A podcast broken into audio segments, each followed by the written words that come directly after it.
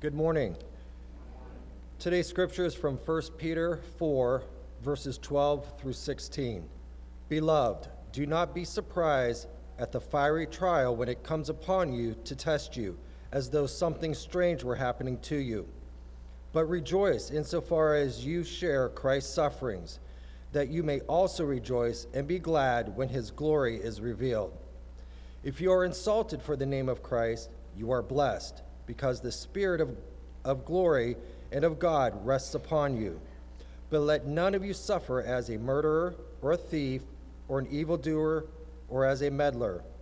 Yet if anyone suffers as a Christian, let him not be ashamed, but let him glorify God in that name.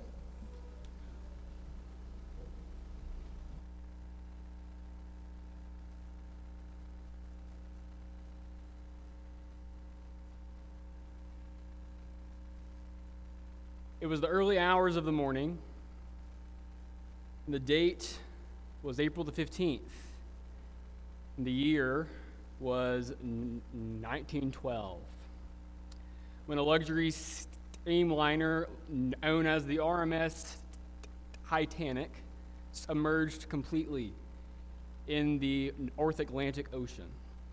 I'm sure you've heard the story, but in case you're unfamiliar, when the Titanic was built and assembled, it was the largest man-made movable object, funded by some of the best and the brightest at the time. But in the early hours of the morning, on April the 15th, 1912, when all the available lifeboats had been used, which, even when they set sail, only had enough room for about one-third of the ship's crew and passengers. In those wee hours of the morning, as the ship sunk officially under the water, it would have been a gross understatement to suggest that somewhere along the way, a mistake had been made. If your only interaction with the tale of the Titanic came in the form of the 1997 Hollywood movie, I'd encourage you to do some of your own research, because there's more to that story than meets the eye, much like the iceberg that they hit at about 11:30 p.m. on April the 14th. The cause and effect journey that led to the sinking of that ship that was deemed unsinkable includes a whole number of errors, mistakes by builders, mistakes by the crew, mistakes by the captain.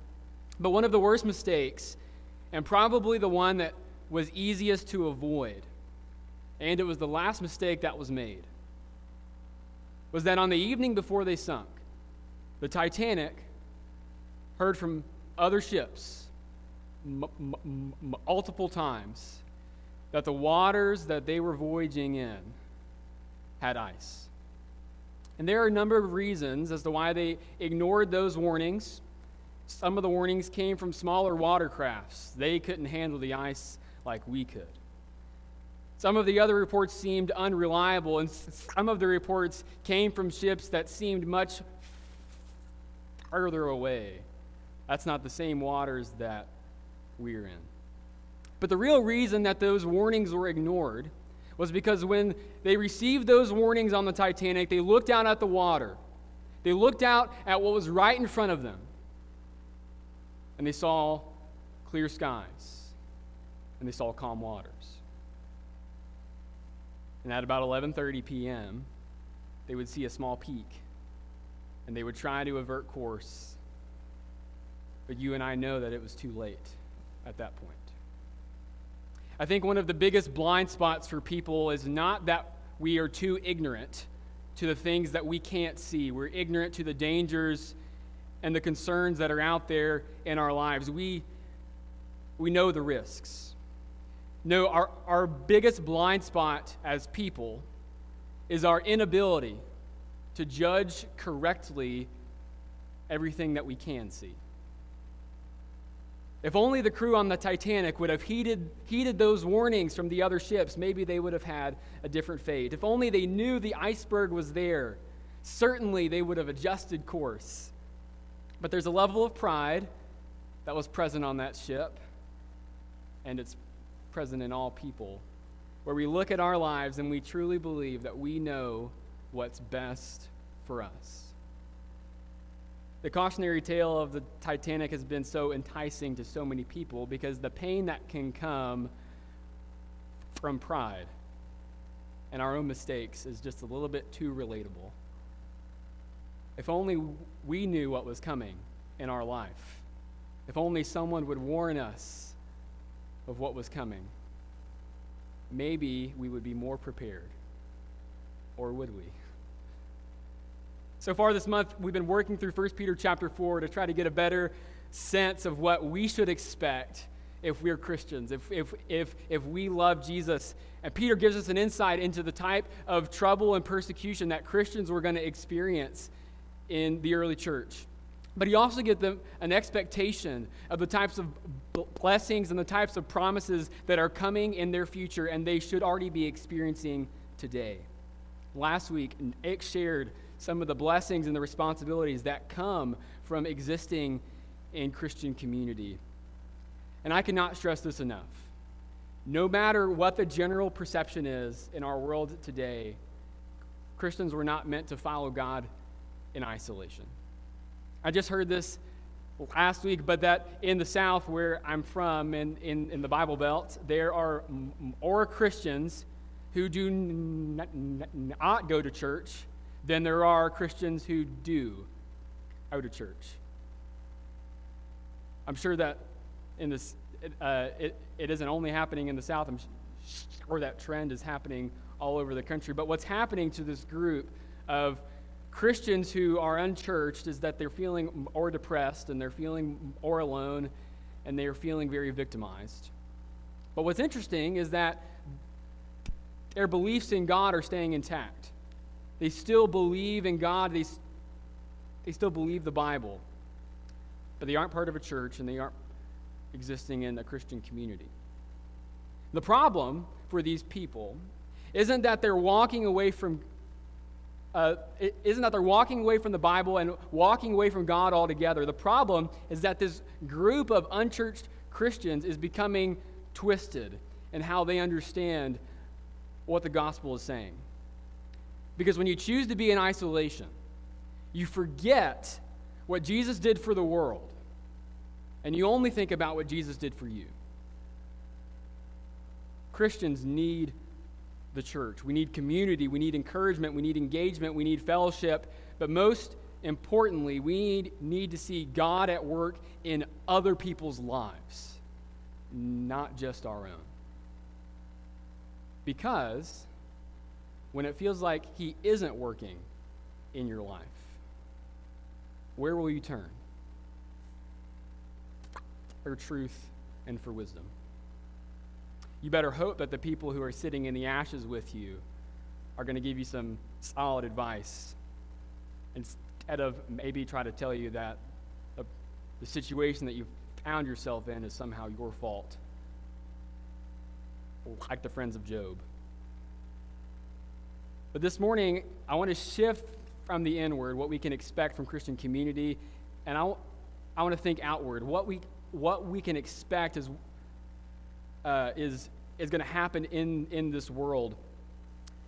If we know what's coming, if we know what's going to happen in our lives, then we have no excuse but to be prepared. I said this a couple weeks ago, and I'd like to say it again, that nothing that we're in, nor nothing that's coming, whether it's close or it seems like it's far off, should be a surprise to Christians, because we're in the know, we're in the loop, we have an inside scoop as to what's coming, as to the state of this world, but also on the state of our hearts. And the question is, with that knowledge of what's coming, with that knowledge of what we should expect, what are we doing with it? Are we doing anything with it, or are we comfortable to sit on it and plow right into what is in front of us? What so many people have warned us is out there. If you want to join me in 1 Peter chapter 4, Peter continues on. After giving this instruction for Christian community, he says this in 1 Peter chapter 4, verse 12, "Beloved, do not be surprised at the fiery trial when it comes upon you to test you as though something strange were happening to you, but rejoice insofar as you share Christ's suffering. You may also rejoice and be glad when his glory is revealed. The fiery trial is coming. Do not be surprised, Peter says. This is one of the core ideas of our study this month, but really the entire book of 1 Peter is that suffering is coming. And for some of the people that Peter's writing to, suffering is already here. They're already being persecuted. They're already being aligned. They're already being ostracized because of their faith in Jesus. In Peter's introduction, all the way back in chapter 1, he talks about these trials that these Christians are going to experience, and he compares them to a refining fire. He says that in these trials, their faith will become more precious than gold. I've shared this before, but one of my favorite hymns is the song, Refiner's Fire. My heart's one desire is to be holy, ready to do your will, the song says. I think one of the reasons I love that song and this theme in Peter is because if you've lived really any amount of time at all, life can sometimes feel like we're just jumping from one fire to the next. And in these challenging seasons, in these trials, we need to know that they're not for nothing. There is a purpose, there is a reason, but that certainly is not the most encouraging thing that you could tell someone when they're in a challenging season in life. Hey man, no sweat. This is just you being refined. I wouldn't recommend that. But what we should do is we should be an example of that truth. If you're someone who has been through the fire a time or two, when someone else finds themselves in a similar place, they might not need assurance that God is working in them. But what they do need is they need to know that they're not in the fire alone. And even if you or someone that's in your circle finds themselves in an incredibly unique, one in a million, you couldn't repeat it again if you tried type of fiery trial, even when we're in these crazy scenarios in life that it often throws at us, what should we do? What does Peter say that we should do in verse 13? He says, rejoice. Again, I would not recommend as a word of encouragement when someone is right in the thick of it. Cheer up, rejoice. Jesus was crucified, so you don't have to be. But if we really know the truth, when we're in seasons of suffering, when we feel like our world is shrinking around us, when we find ourselves in those one-of-a-kind trials, we'll know that we're not alone. And we'll be able to rejoice, not that it would make our suffering any easier, but at least we would be reminded that this world is not it. And that's encouraging to me, because this world is not all it's cracked up to be, often. And Peter goes on, and he gets more specific about what kind of suffering could be coming to these Christians and to people like you and me. And in verse 14, he says, if you're insulted for the name of Christ, you are blessed, because the Spirit of glory and of God rests upon you. But let none of you suffer as a murderer or a thief or an evildoer or as a meddler. Yet if anyone suffers as a Christian, let him not be ashamed, but let him glorify God in that name. More than just life being hard and more than just trials in our lives, sometimes we can even suffer as a direct result of being a Christian.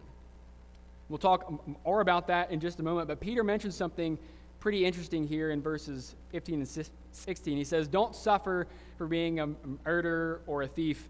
In other words, don't suffer for doing bad things, right? What Peter's getting at here, and this is something that we've talked about before, is that everyone is going to suffer. Everyone is going to experience some type of suffering in their life, not just Christians, and not even just people who deserve it. Everyone. So if we're going to suffer, as Peter says, let it be because we were obeying God, and not be because we were being selfish. Suffering comes for everyone because, as the church largely believes, this world is broken the way it is. And whether or not people are willing to admit it, we are not the solution. Jesus is the solution. If we're going to have any real lasting impact on the people in our lives or on this world at all, on bringing about God's justice and righteousness, it's not because we suddenly figured it out. It's because of Jesus. It's because of what Jesus has done for you and for me. So, if suffering is coming for everyone, what kinds of suffering should we expect? I'm glad you asked. Thank you. That's Peter's whole idea, to not be surprised. Don't let your prayers suffer because of what awaits you.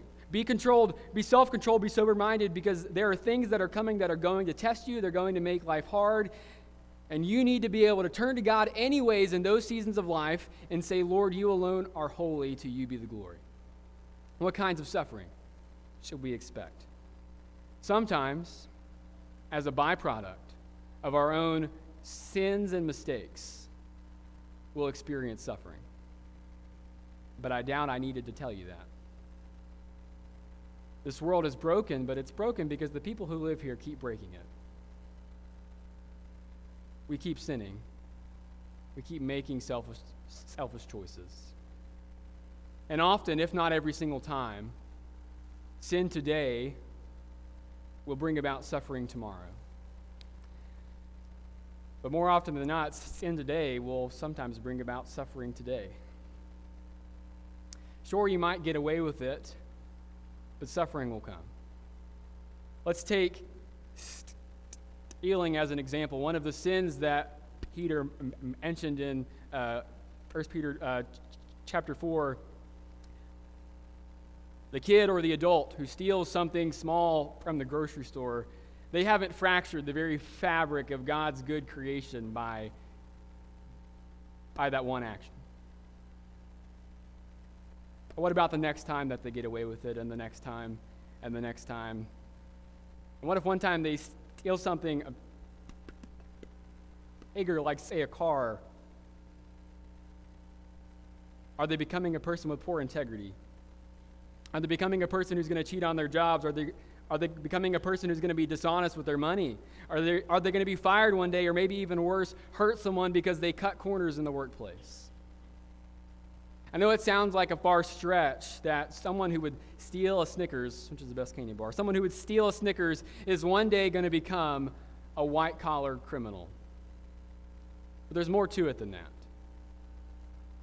What if that person ever gets caught stealing? They never get in trouble. They never hurt anybody. They never get caught being dishonest. They'll still be left empty because they can't trust the people in their lives. And that doesn't have anything to do with the people in their lives. That's just because they're a sinner. And sin brings about suffering.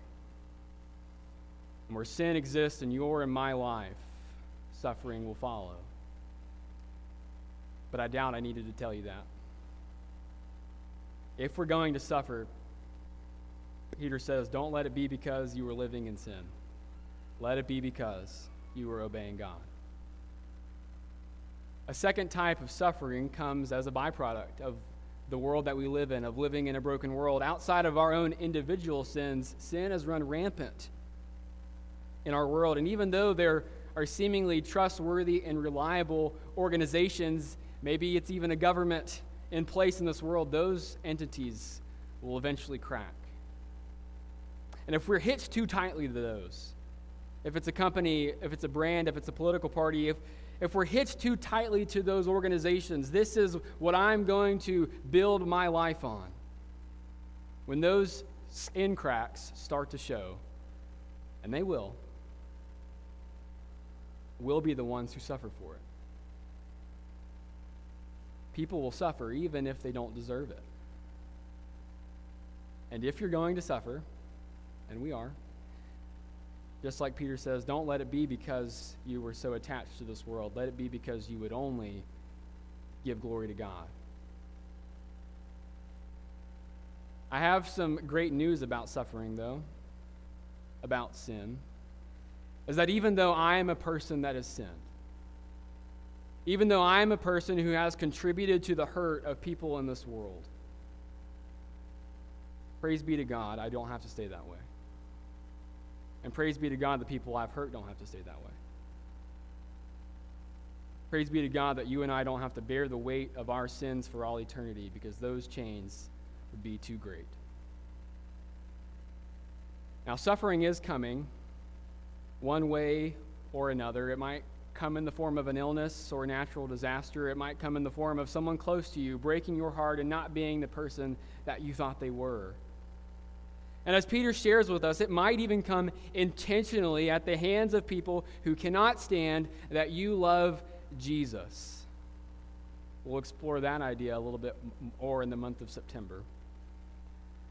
But suffering is coming. Trials are coming. We know what awaits us. So my question for us again is, if we know what's coming, how are we preparing? Are we grounding ourselves in the Word? Are we hitching our cart, so to speak, to the throne that will never fail? Are we surrounding ourselves with people who are going to model truth and love in the seasons where we need it? Or do we know what's coming, and are we choosing to ignore it? Maybe we think, I know how big the trial is going to be. I'll be able to steer clear. I'll be able to weather it. I'll be able to trudge through on my own. I am strong enough. There's these two verses in James chapter 1 that I think illustrate this well. It won't be on the screen, but it says, "For anyone who is a hearer of the word and not a doer, he is like a man who looks intently at his natural face in the mirror, and he looks away. And he walks away and he goes and he forgets what he looks like." What a compelling illustration, but I would adapt it just a little bit for us this morning to this. Anyone who hears the word of the Lord and doesn't do it is like a person who looks out the window and sees the storm coming and doesn't prepare. I'm from Alabama. I grew up on the Gulf Coast, and so we had our fair share of hurricanes and storms. Some were much worse than others. And sometimes preparing for a storm might have been something as simple as making sure the windows in your car were rolled up or bringing in the patio furniture. But sometimes preparing for a storm meant opening your home to friends and family who were going to be in the area that was going to get the brunt of it. I have a couple memories of all my extended family, my aunts and my uncles and my cousins, all sleeping on mattresses in a living room floor in a big hurricane with the power out. We knew the storm was coming. We did something about it. Brothers and sisters, this morning, we know what's coming. We might not know exactly when or maybe even how big, but storms are coming for all people until the day that Jesus returns to this world. And when those storms come, when those trials arrive, where are you going to turn? And if you're waiting for that moment until the time comes to adjust course, well, by then it will have been too late.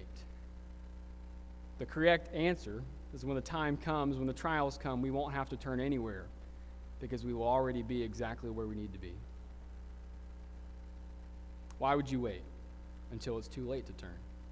Fortunately for us, we know exactly what's coming, and Jesus, the Son of God, has given us everything that we need to have a life in this world, and to have life, even if this world desires that we would have death. If you're not a Christian, if you've ever been baptized for the forgiveness of your sins, then that's something that you need to do, because the waters in this life, they're not good. It might look calm right now, but it's coming. Life is hard, and some of it might be because of your own sin, but more importantly than that, the wages of your sin is death. Our sins have separated us from our Creator. We would love nothing more than to help bring you into the light. where you no longer bear the weight of your mistakes. If you are a Christian, I urge you to hear the word of the Lord and do it. Listen to the words of Jesus and obey. If you have sins in your life that you need to confess, or you need the prayers of your brothers and sisters because your feet have grown weary and your heart has become calloused, I urge you to turn to God.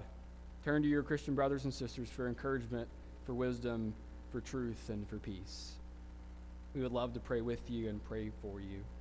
If you have any aid, whether it's here in person or it's on Facebook Live, you can make that known right now or later this week in a call or a text.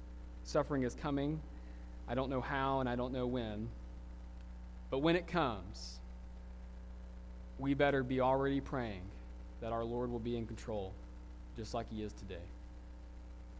If you have any need this morning at all, won't you make it known as we stand and as we sing?